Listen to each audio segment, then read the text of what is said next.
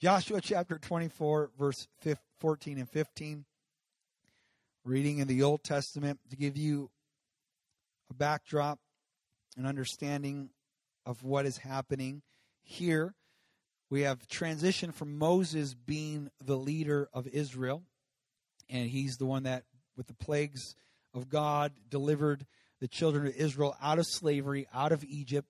They crossed the Red Sea. They're out in the wilderness. They're supposed to go into the Promised Land. They end up not going because they rebel against God. And so they wander in the wilderness for forty years until every adult that rebelled basically passes and moves on. And then Joshua ends up being the next leader, and he leads them across the Jordan River, and they go out into the Promised Land, and they begin to obtain the promises of God. But now, just like it happens to everybody, uh, if you are blessed and fortunate to live old, uh, Joshua gets to that ripe, old, tender age, and he basically realizes he doesn't have much longer but a few breaths. In his departing breath, he wants to give a sermon. Isn't it like a preacher? This don't ever stop preaching. They just keep on talking. And so he keeps on talking. Basically, before he dies, says, I want to preach one last sermon, and then you guys are to yourselves. And so he gives them this charge. He gives them this warning. He gives them some insight and some preparation. And here's two verses out of his last sermon that I want to share with you here today. And Joshua speaks. He says, now therefore fear the Lord, or reverence him, respect him, be in awe of who he is. Then he says, serve him in sincerity and truth. Don't just think about how awesome God is. This awesome God deserves our best. Let us serve him in sincerity. Let us serve him in truth. And then he makes this statement. You would think, you know, parting words. You got to be very careful with parting words. These are the last words you're going to be known by. And he's saying, you know, bless God, love the Lord. Let's serve God. Let's do this together. And, oh, by the way, put away the gods that your father served on the other side of the flood and in Egypt, and serve the Lord. And if it seems evil to you to serve the Lord, you got a choice. Everybody has a choice to make. And I want you to choose this day who you are going to serve. Whether you will serve the gods which your fathers served that were on the other side of the flood, or the gods of the Amorites in whose land ye dwell. But as for me and for my house, we will serve the Lord. Though there were more options to do the contrary, he said, I still got a choice. And this is the real only choice that I'm going to make, is I'm going to serve God. I can I can do what others did before we got into this land, or I can do what others are doing in this land. But really, those aren't an option for me. I am going to choose, not just me, but my home that I lead. We will serve the Lord. I want to talk to you for the next few moments about the other side of the flood. The other side of the flood. Let us pray. Jesus, I thank you, Lord, for gathering us here together in your name. And Lord, I do not believe this is a moment for us to just pass on through, get it over with, just so we can talk and go get something to eat and, and activities in the evening. I believe, Lord, this is an opportunity that we can make the most out of, Lord, from your word, from your spirit. And I pray that your kingdom would come, Jesus. I pray that your will would be done, Lord. I don't want to go through the motions. I don't want to fill, Lord, a time slot. I want to feel your presence. Lord, I want to be captured, Lord, in your audience. I want to be ministered to, and I want to minister to you, God, giving you my life in the sacrifice of praise. And somebody saying, in Jesus' name, amen. The other side of the flood. As I gave us a little context of what's going on, it would appear that there's a lot of progress being made, a lot of great things to celebrate, because they remember were in slavery for over four hundred years. Now you have a complete nation of over three million plus. Some say even six million.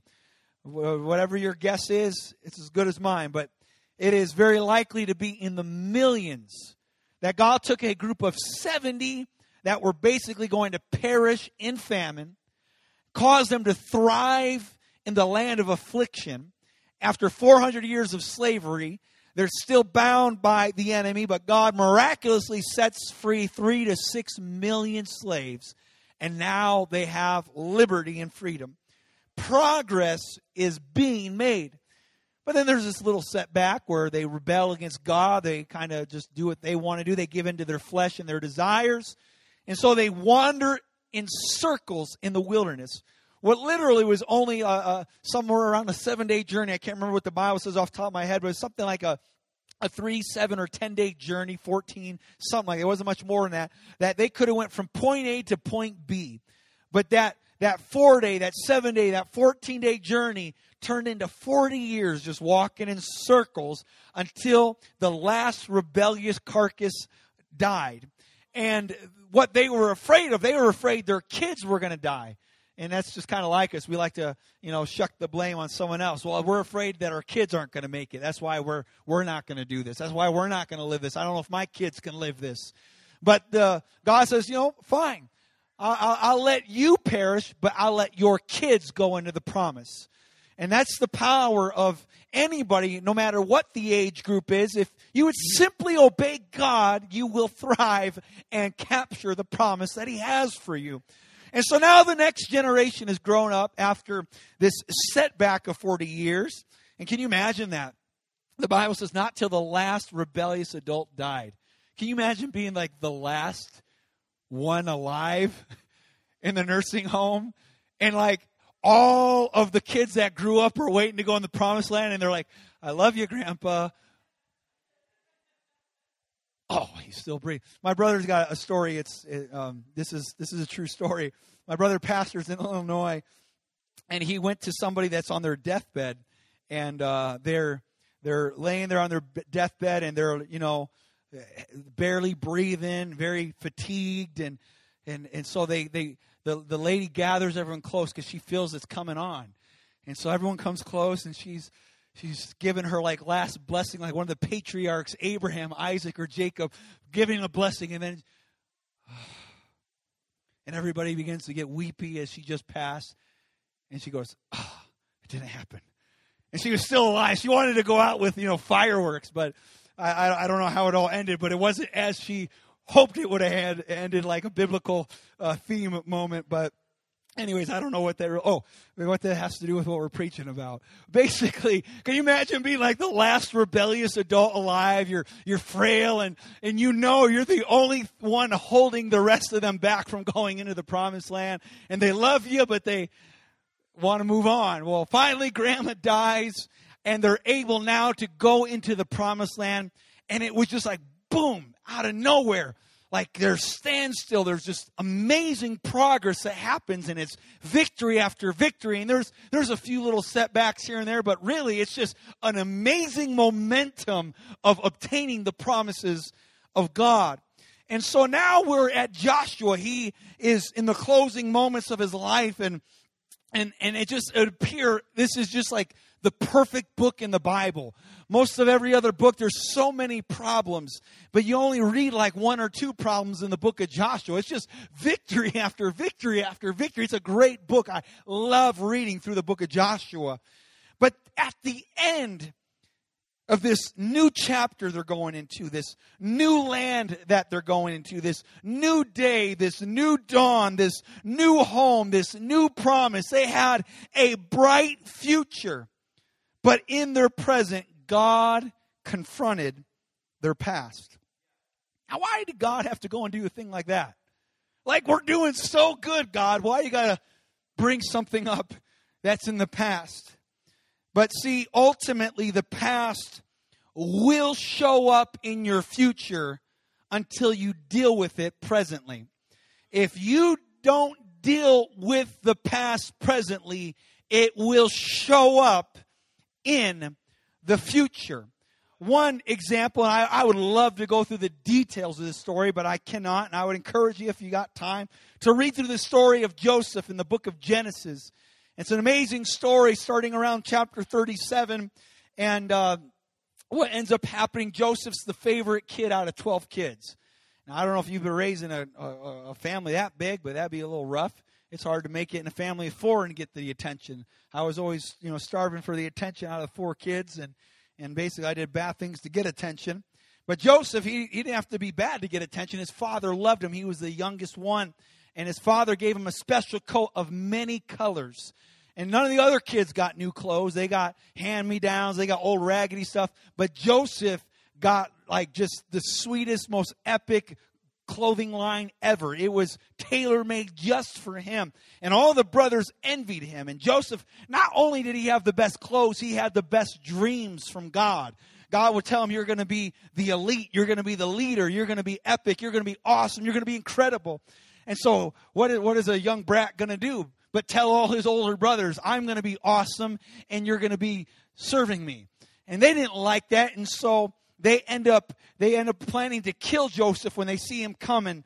And as they're about to kill him, they, they change their mind. They throw him down an empty well. And he's at the base of the well screaming out to his brothers. And he's asking for deliverance and freedom. And so they begin to plan, what can they do with this spoiled brat that has the favor of their father and the favor of God?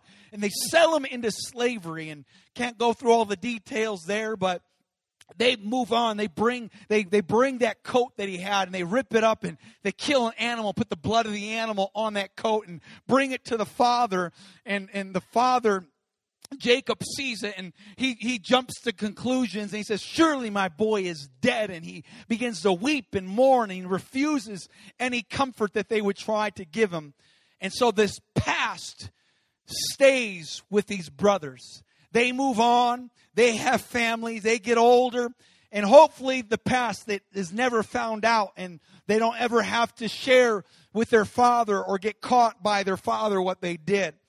But this story that, again, I, I want I want to go in detail. I, I wish I could, but I can't because we got to get somewhere, is the fact that Joseph ends up becoming the number two in command of all of Egypt. It's a miracle story. And and and all of the surrounding nations come to Egypt to get food because God gave Joseph the plan of salvation. He gave him the plan of survival in the famine while everybody was dying. So everybody came to Egypt to survive. And they would come to Joseph, and Joseph would tell them what to do. And so now the, his brothers, they come before Joseph. They think Joseph's dead. They think he's gone. He doesn't exist anymore. And they stand before their very own brother, and they don't recognize him. But Joseph recognizes them. And so he begins to test his brothers. And as he tests them, and basically he says, you know, I'm going to keep one of you guys locked up here. He accuses them of spying the land, which he knows they, they aren't there to spy, but he's testing them. He says, you guys are spies. You're you're here to try to, you know, do something negative to our country. And they say, no, no, no, no, no, we're not. And he says, all of you in prison. And, and he ends up changing his mind. He says, I'll keep one of you in prison. Let the rest of you go back until you bring the youngest boy back here, then I'll believe you're not spies. And while Joseph is giving this sentence to them, the Bible says that the brothers start talking, Genesis forty-two and twenty-one. And here's what they say to each other in front of Joseph. Now, they don't know that Joseph speaks the Hebrew language. They just think he's some sort of Egyptian. They don't know it. That's their own flesh and blood that knows their language. And so Joseph, because he was speaking to them through an interpreter, but he hears the brothers arguing, and they say one to another, we are guilty concerning our brother, talking about Joseph, in that we saw the anguish of his soul when he besought us, and we would not hear. That's why all of this is happening to us right now. Basically, the judgment they're getting from Joseph, who they don't know is Joseph, they're saying basically, we're, we're reaping what we have sown. And they begin to share insight to their, their brother unknowingly as he sits there, and they basically revisit the past. That they not only threw him in the well, but they listened to him crying out of the well. We heard him screaming for life. We heard him crying out to us, have mercy on me. I'm sorry, guys. Come on, guys. Don't do this to me. Don't kill me. Don't sell me into slavery. But they refused to listen to him, and they sold their very own brother into slavery for some money and took off. They were going to kill him, but they realized if we murder him, then we don't get any money. But if we sell him, at least we'll make a profit off of him. That's how twisted and wicked and corrupt these brothers were. And we have no indications that they ever revisited this situation until now. And now the past resurfaces. Now they revisit this sin in this occasion. They never changed until they addressed the issue. And I believe that this moment was a turning point for the brothers. These brothers, these ten of them that sold their own brother into slavery. But see, they had to take responsibility. And that's not an easy thing to do.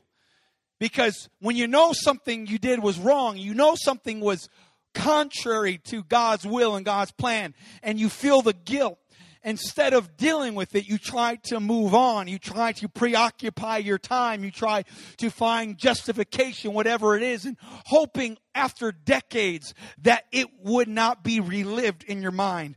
But here they are some seventeen years later, and it's revisited. It's reopened. And they begin to grieve. So much so that Joseph can't even listen anymore. And he leaves their sight and goes crying and weeping in another room. It's still that real. Because it's important for us to understand this and to recognize this.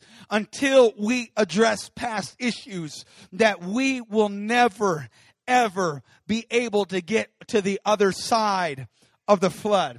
See, when the Bible talks about the other side of the flood for the children of Israel, they, they've done crossed the Jordan, and they're going into a new chapter, a new life, a new dimension. But God says, but the other side of the flood. Let's talk about that for a little bit. When I brought you across the Red Sea, not just the Jordan River. Let's talk about the other side of those waters. I take us to Genesis sixteen, one and two. It's a story of Sarah and Abraham, an elderly couple, ninety years old, one hundred years old. And they cannot have children. They've never had kids before. And Sarah is getting frustrated because she hears this promise of God that they're going to have kids. But they cannot. And so she sees that she's not bearing children. And so Sarah comes up with this idea. I have a handmaid. She's an Egyptian. Her name is Hagar. So Sarah says to Abram, I want you to realize that I can't have kids. The Lord's restrained me from bearing. So here, here's my maid. And you could have relations with her and have children through her. And that will be the fulfillment of the Lord's promise. And Abram hearkened to the voice of Sarah. Now, of all the harebrained ideas that you could come up with, you know, you think about your marriage. And you're like, you know, I can't have kids, so I think I'm, I want my husband to have relationship with my friend here so we can have kids. I mean, this is the idea going on through their head. This has to be one of the dumbest marital suicidal missions that you can have. But this is what happens. This is what occurs. And the Bible says something interesting took place in verse three. After Sarah, Abram's wife, takes Hagar and gives them to Abram, that the Bible says that Abram had children with this lady. Now, why would she do this? Why would she give Hagar to Abram? I believe the answer is in the following verse, verse four. He goes to Hagar. Here's Abram going to Hagar. And she gets pregnant. And she sees, meaning Sarah sees, that Hagar is able to have children. And now her mistress is despised in her eyes. I strongly believe that Sarah had hoped the problem was not with herself, but with Abraham. What? Ask yourself this. What do you do when you realize the problem is not in them, but it's in you? she, she hoped that if she gave her handmaid to Abraham, her husband, and had relations, and they were unable, to, and he was unable to get her pregnant, then she concluded, ah, see, it's not my fault that I'm not pregnant. It's your fault that you can't get me pregnant. You're the one that is incapable. You're the one. You're just as responsible as I am. But what ends up happening is Abraham does get her pregnant. And that girl's pregnancy shows that the problem's not with Abraham. The problem's with herself. And the emotion, imagine the impact of emotion that floods through her mind, realizing he's not the problem. I am.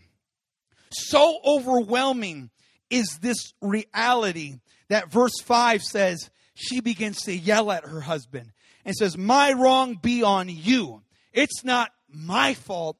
It's your fault.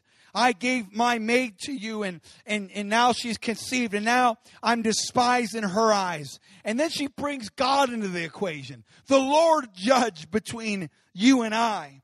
And Abraham said to Sarah, your maid is in your hand. Do whatever you want with her. And Sarah begins to deal harshly with Hagar, and Hagar flees from her face. See, it was such an emotional impact on her mind and in her heart.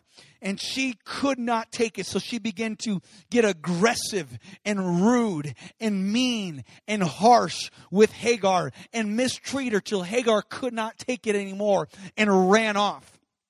And here's the reality is that Sarah may have got rid of the person, but she was still left with her own problem. See, momentary relief does not resolve your past grief. Hagar was removed, but Sarah's barrenness remained. We try to remove what reminds us of what's wrong with us.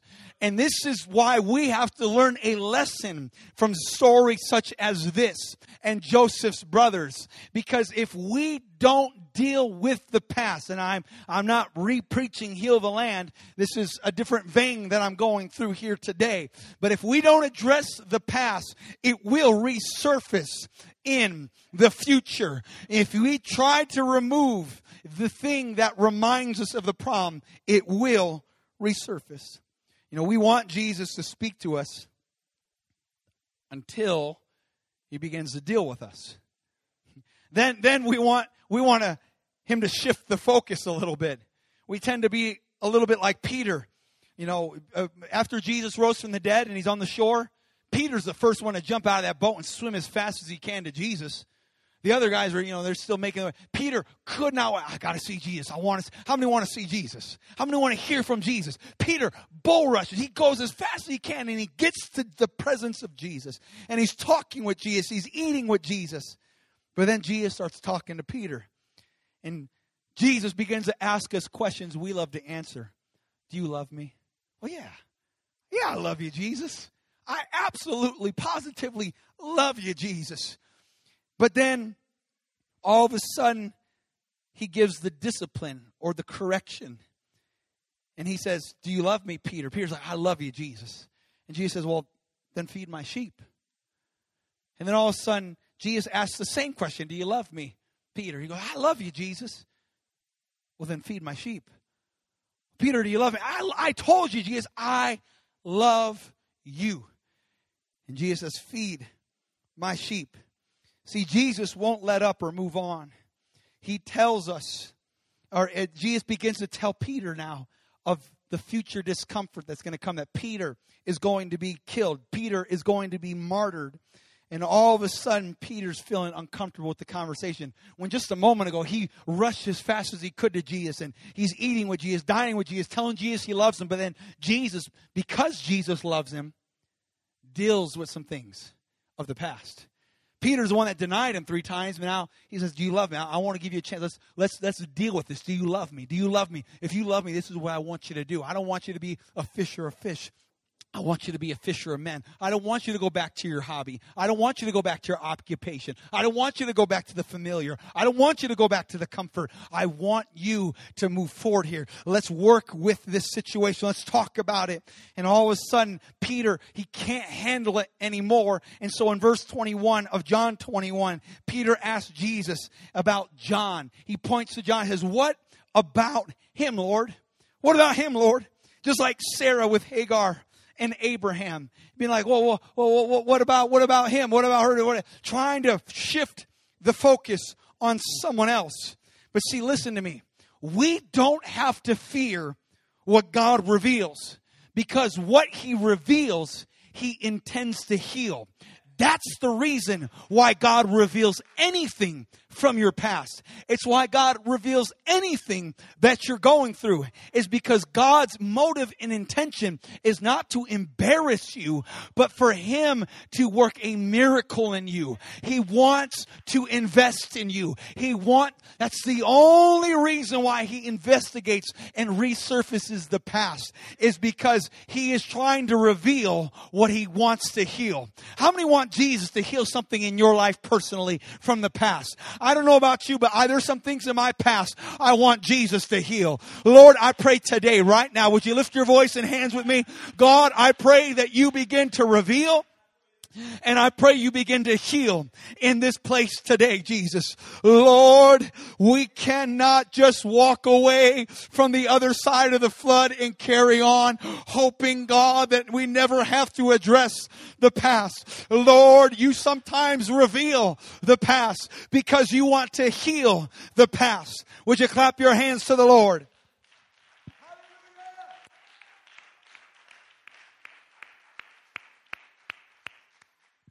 What God wants us to do, and I'm I'm just about done. I maybe got fifteen minutes, twenty at the most. I'll, I'll try to hurry up here.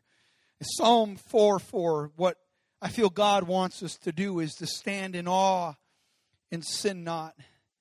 Commune with your own heart upon your bed.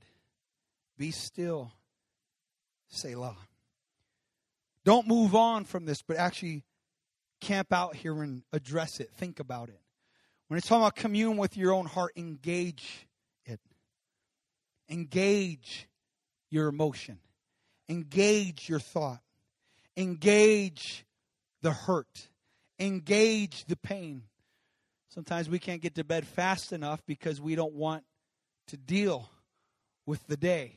We don't want to deal with the past or with the thoughts. And so we're just like, you know, I'm just going to, I just want to sleep this off. And, and, and sometimes a good night's sleep helps. It does a lot of good for us, does a lot of positive for us. And I'm thankful for a good night's sleep. But to sleep, to avoid dealing with whatever it is that needs to be dealt with, is not the solution. Because as we have discovered, is that the past will resurface, much like the days of Joseph. That turning point, it was so important that when they finally acknowledged that the bad that was happening to them in that moment was because of what they did in the past, it turned something in them. Because if you go on to read the story, I'm not going to go through every detail, but I'm just going to quickly abbreviate it. What ends up happening, Joseph's brothers, they actually start taking on some responsibility. They begin to, like when they go back home to their father and then they eat through all the food, and the father says, go back to, to, to, to Pharaoh and get some food. And they said, we can't go back because he said we are not allowed to go back until we bring the youngest brother. And the, the their father says, you're not bringing him back. Go back and go get some food. And they said, no, he won't let us. And all of a sudden the father says, no, because my son, my youngest son will die just like my other young son died. And I'll go into the grave grieving. And all of a sudden one of the sons takes responsibility and says, look, no, Father, let it be on me. I'll take responsibility. I'll bring the boy with me, and I'll bring the boy back. And if this, your son doesn't come back, all the guilt I put on me. I take full responsibility. And finally, the father sees something in his boys he's never seen before. His elder son's taking responsibility, and they go out to Egypt. And all of a sudden, Joseph continues to test them, and he begins to bless the youngest brother, Benjamin. Because remember, before Joseph was the youngest, and the brothers were envious how he got favored. But now, while Joseph's intentionally blessing the youngest son, Benjamin, all the other brothers are watching the young snot-nosed brat get all the blessing and favor. And so he's seen, how are my brothers going to react? But none of the brothers get mad or jealous of the youngest being blessed and favored. They actually celebrate. They rejoice. They're content with it. And so Joseph puts the test into more hyperdrive to see what will happen. And he sends them all back home. And all of a sudden, when they go back home, He, what Joseph does, he, he puts a piece of his uh, um, property in the youngest boy's bag. And the, the soldiers go chasing after the eleven brethren. And when they overtake them, they open all the bags. And they find that golden cup in Benjamin's bag. And when they found it, Joseph says, he's my slave. You guys are free to go. He comes back with me.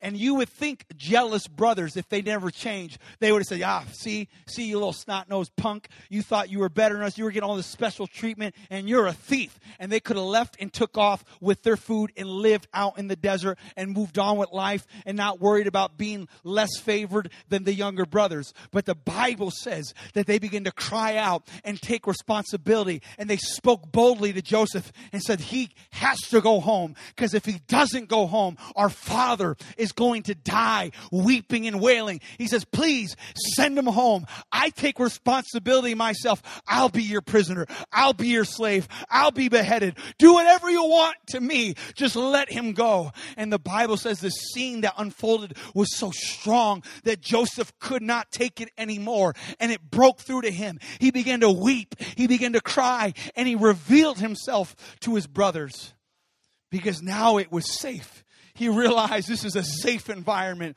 My brothers have learned their lesson from the past, because their past resurfaced and they revisited it instead of moving on from it. And they changed their behavior. And because of that, God spared all of them. And that's how a group of seventy turned into three million after four hundred years. That's how a group of seventy turned into six million after over four hundred fifty years. It's because somebody dealt with the past, and they learned from the past, and they were able to move forward.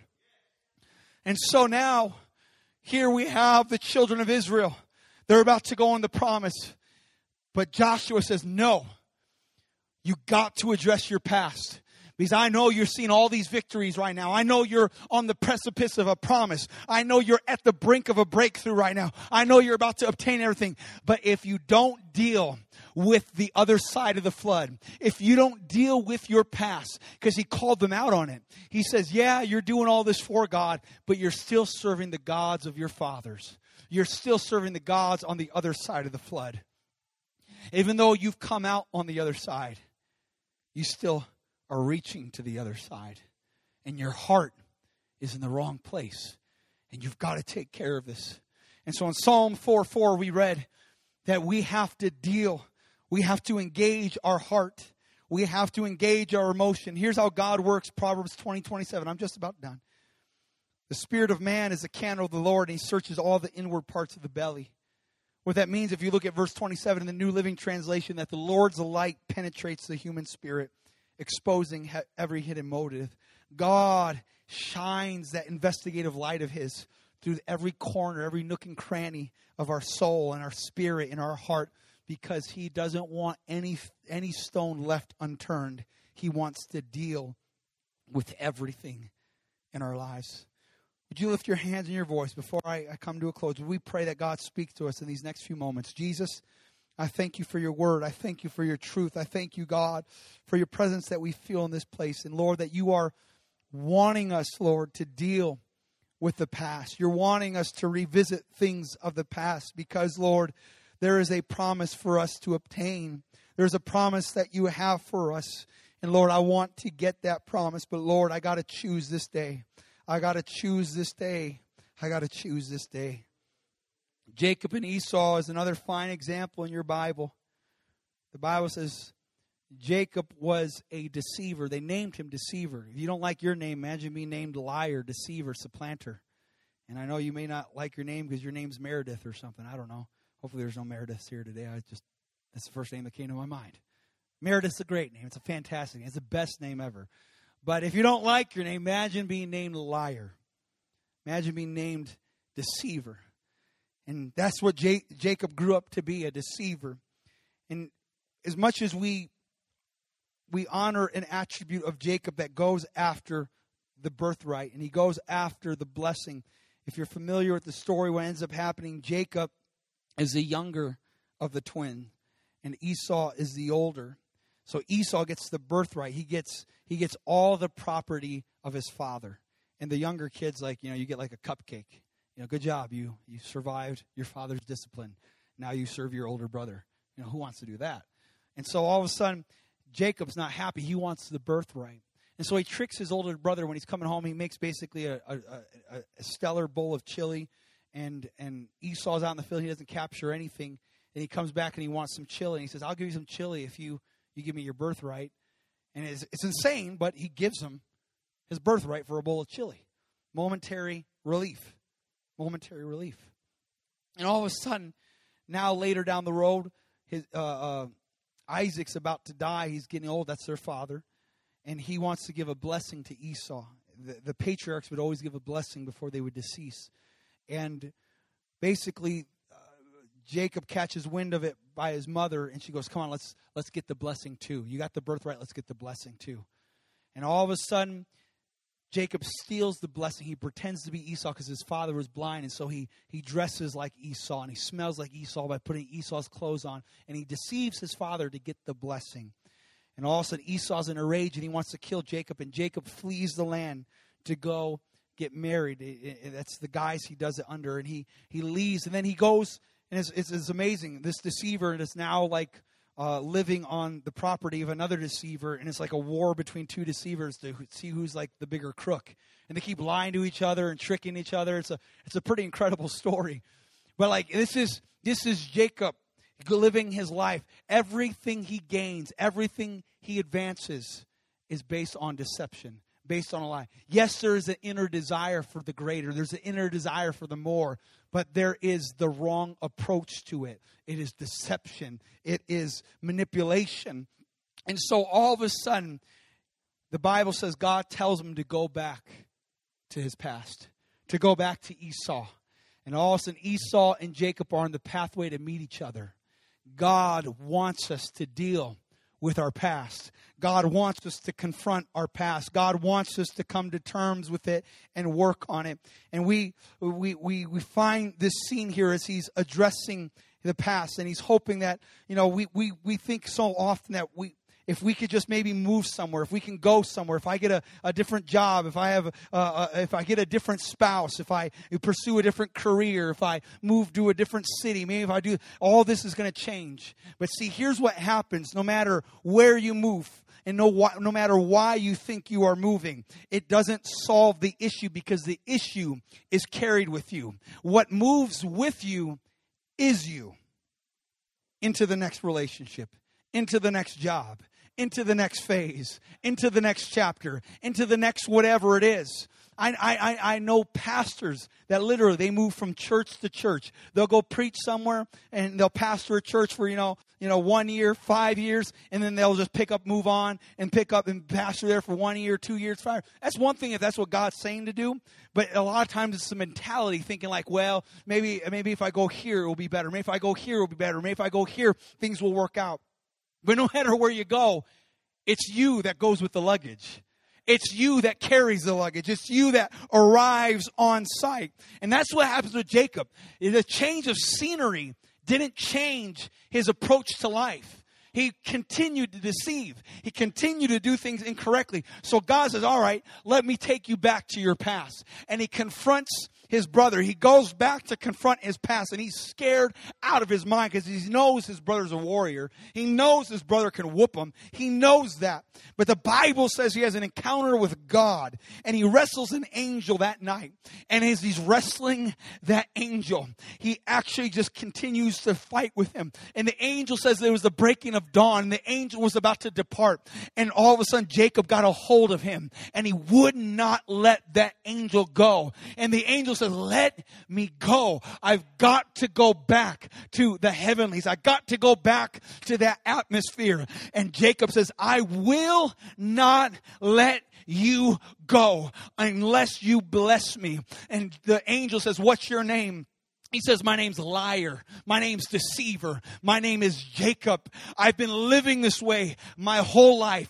Everything that I've obtained, everything that I got that's under my uh, uh, supervision has come through deception, has come through this behavior of mine, has come through this attitude of mine. And I can't take it anymore. I can't live this life anymore, especially going back to where I came from. And the Bible says, the angel says, no more is that going to be your name, and no more is that going to be your nature. For today, I am making you a prince with God. Your name will be called Israel. And the Bible says that that day his name was changed, his destiny was changed, his walk with, was changed. Everything about Jacob was changed.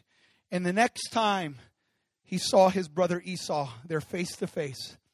The Bible says he saw him as it was the face of God. When he looked at his brother, he didn't look at him as competition. He looked at him as, this is the image of God. And the relationship was addressed, fixed, and restored. It's the power of reaching back to the other side of the flood. If you ever feel like you have recurring problem, you could find yourself like Sarah,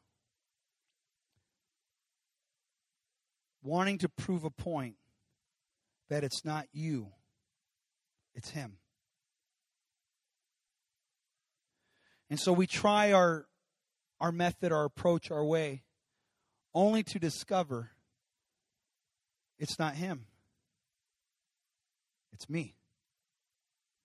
And that is a difficult moment to have. It's like the moment where um, I, I led worship in this church for like eight years, I don't know, nine years. And I would get frustrated sometimes with the music team, thinking it's them. But then like when I stopped leading worship and other people did, I was like, wait a second. It's not them. It's me. I was the one holding the music people back. Now all of a sudden, instead of singing the same five songs every Sunday, there's all these other songs they sing, and all these more technical songs they sing. And I know that's kind of a silly example, but a more realistic example. Very, and I, you know that I'm a very transparent person. I, I pretty much hang my laundry in front of the church. Is I remember when I got back in the church. You know, I was eighteen years old. I prayed. I prayed through. I was a prodigal son. I, you know, I got baptized, filled with the Holy Ghost when I was nine years old. Then I, I, I left God, did things my own way. My parents still forced me to church and all that stuff. But I had all my issues, all my problems. But I was filled with the Holy Ghost. I was baptized in Jesus' name. And you remember last week when we talked about the baptism, that going through the Red Sea, going through the the Jordan River is like baptism, the waters of baptism. I was that, but it is possible to repent and be baptized, but still reach back and find stuff on the other side of the flood. God forgives it, but the issue is still there if it's never addressed. Doesn't mean you're not sorry for it or don't repent of it, but if you don't deal with it, things from the other side of the flood come. We're talking about a whole generation later, Joshua. And he's about to decease. And he says, look, I know you guys are the new generation, but I'm looking at you and I see you reaching back to the other side of your baptism. I see you reaching to the other side of the flood.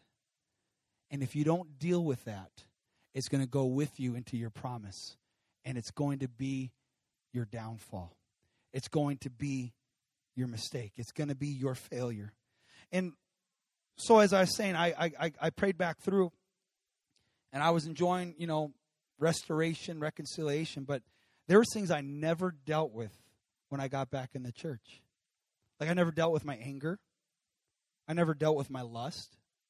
And I was thinking like, you know, you know, because the Bible teaches uh, what the, the what we do as as as a person is that we don't have sexual relations until we're married with somebody. That's what the Bible teaches. And so, so like all of a sudden now, like I, I'm, I'm back in the church. I'm like, okay, I know I'm supposed to keep myself. So I'm, you know, I'm, I'm not having sexual relations. And uh, I failed, you know, when I was a prodigal or before that, whatever. But I'm thinking in my mind, you know what? If I just get married, like that's going to take care of the problem, right? And I got married, but it, it never. I never dealt with the lust prior to the marriage, and so the issue carried into the marriage. Are you listening? You hearing me? The other side of the flood was still there. I, I was buried in the name of Jesus. My sins were forgiven. God, God forgave them as far as the east is from the west. But I like to just move on as if I could continue as I had been. And all of a sudden, when that sweeps into the marriage, and all of a sudden, the lust resurfaces, and all of a sudden, pornography resurfaces. I'm telling you what, if you don't deal with the past, it will show up in the future. And it will mess up the promise that God has given you. My anger issues that I had when I was younger, I would I would get so fits of rage. I would do one of two things. I'd e- absolutely vandalize things, or I would close myself off to everything. I'd build walls, and I would just shut down and not talk to anyone. And the anger issues, thank God I didn't vandalize my wife. But in my in my marriage, I would just shut the build the walls and shut off and just be cold and callous. And so the beginning stages of our marriage was very difficult. And if you know, the beginning stages of our marriage, we came here to start the church. The point is this. You can relocate. And you can get positioned, you can get placement, all you want. But if you don't deal with the past, it will show up in the future. Am I making sense now? And this is, I don't know who I'm preaching to today, but I know that I'm in the Holy Ghost. And before coming into service, there was something pushing against me saying, ah, I don't know if you should talk about that. I'm telling you right now, God wants to help every single person in this room. Because all of us have something from the past that I believe God has forgiven us if you've been baptized and you've and you've repented. But if you never address it and you never engage your heart as we've read about here in the Bible. We'll read one more verse and I'll be done. Let's stand together to give you hope. Psalm forty-five, verse one. It says, my heart is inditing a good matter. I speak the things which I have made touching the king. My tongue is the pen of a ready writer. It's very poetic, poetical language. It's very beautiful. But that phrase is important for us to capture about the heart inditing a good matter. It's it's it goes more beyond just intellectualizing something or conceptualizing it. It has to do with you emotionally engaging the thought where it begins to boil over and it works you over. And then all of a sudden you get to that point where you have the pen of a ready writer. You're ready to address it. You're ready to speak to it. You're ready to deal with it. And so what is important for us to recognize as a church that as we all are in a weird season, I mean, various seasons here, you know, some moving, some school, some career, some, you know, all this. We, we're all in a unique season as a world, covid nineteen, whatever. But here's the point, is if we don't address the past, it shows up in the future. And it's going to be a rough future. When God says this future is full of promise for you, it's full of victory for you, it's full of land for you, it's full of everything that you hope for and desire. And so we can be like, like Sarah, and we can get so mad because all of a sudden the problem resurfaces, but we don't want to deal with the problem. We start to deal harshly with other people. We start dealing harshly and start, you know, flipping into a rage, and all of a sudden, you know, she's mistreating Hagar and kicks Hagar out because now all of a sudden, you know, she re- she doesn't want to admit it, but the problem is her. And so we don't like to do that either, but when the moment the revelation comes and we own it and we say, God, I'm, it's not them, it's me. And when you deal with that, all of a sudden, then the promise can come because we know what happens to Sarah? She ends up having a kid. She ends up having a promise. So the, the, the good news is it's not over. The promise is right there for anyone and everyone. And she was ninety years old when she finally dealt with her revelation, with her problem. ninety years old. There ain't a ninety-year-old in this room. And if you are, you're looking good, all right? Or you're, you're taking good care of yourself. But there's not a ninety-year-old person in this room. And if a ninety-year-old can come to that revelation and deal with it, and then all of a sudden get the promise, what can God do with anyone in this room right now? Look, it's it's not about a, a new career. It's not about a new spouse. It's not, well, if I was in a different church, or if I had a different pastor, if I had a di- no, no, no, no, no. Me. What is it in me? And if you don't know what it is other than you just feel that dissatisfaction, this is where we just read the scripture in Proverbs twenty twenty-seven. The spirit of man is candle of the Lord, and he searches the heart. This is where you go to God and say, God, search me and show me. Show me what it is in me that's on the other side of the flood, because I don't want to bring gods from the other side of the flood. I don't want to bring failures from the other side of the flood, because I'm about to walk into a promise, and that failure will mess up my promise. Would you lift your hands right now? Would you begin to pray right now that God, that he would begin to search your heart, that he begin to show, that he begin to reveal. God, begin to show in me. Begin to reveal in me right now. Lord, it's a hard moment to have. Lord, when we keep hoping that it's it's this that's the problem, it's that that's the problem. Maybe if I maybe if I go here, maybe if I go there, maybe if I get this different or this adjust in my life, then you know everything's going to be all right because I'm really not the issue. But God, inside of each of us, we are human beings. We have stones that are not turned, God, stones that need to be, Lord, uprooted. We have things that need to be searched in our lives. I plead your blood, God. God, Lord, because I believe that there is a promise to be had. You have a promise for everyone here that is under the sound of my voice, God. Lord, what you have begun, you will perform. You will complete until the day of the Lord Jesus Christ. But Jesus, I don't want my past to get in the way of my promise. I know I've been baptized and I've come out on the other side of the flood. But Lord, I don't want things from the other side of the flood to come back into my life right now. Lord, I got to address it. I got to crucify it. I've got to deal with it, Lord, because if I don't deal with it, Lord, it's going to hurt my promise. Lord, it's going to ruin, Lord, the very thing that you want me to walk into. Hallelujah, hallelujah. Come on, let the Lord work on your heart for a moment. Come on, let the Spirit of the Most High work on your heart right now. Jesus, search me. Jesus, show me. Jesus, reveal in me. Lord, I don't want to run like Jacob.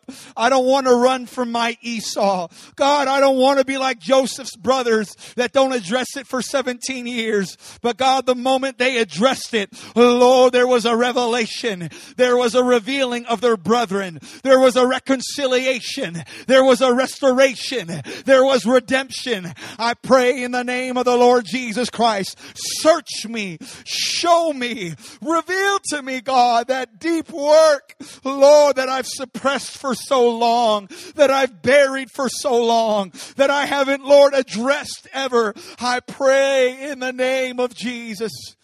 Ah, hallelujah, hallelujah, hallelujah, hallelujah. Come on, let the Holy Ghost talk to you for a moment. Come on, God's wanting to do a critical work in your life today. Jesus loves you. Remember, what he reveals is what he wants to heal. God's not trying to reveal your past to shame you, to haunt you. God is revealing something to heal. Jesus loves you. Come on, would you just start talking to him for a little bit right now? Ask him to show you some things. Jesus, open my heart. Lord, with that scalpel from heaven, Lord, I pray that you would do an open heart surgery on me.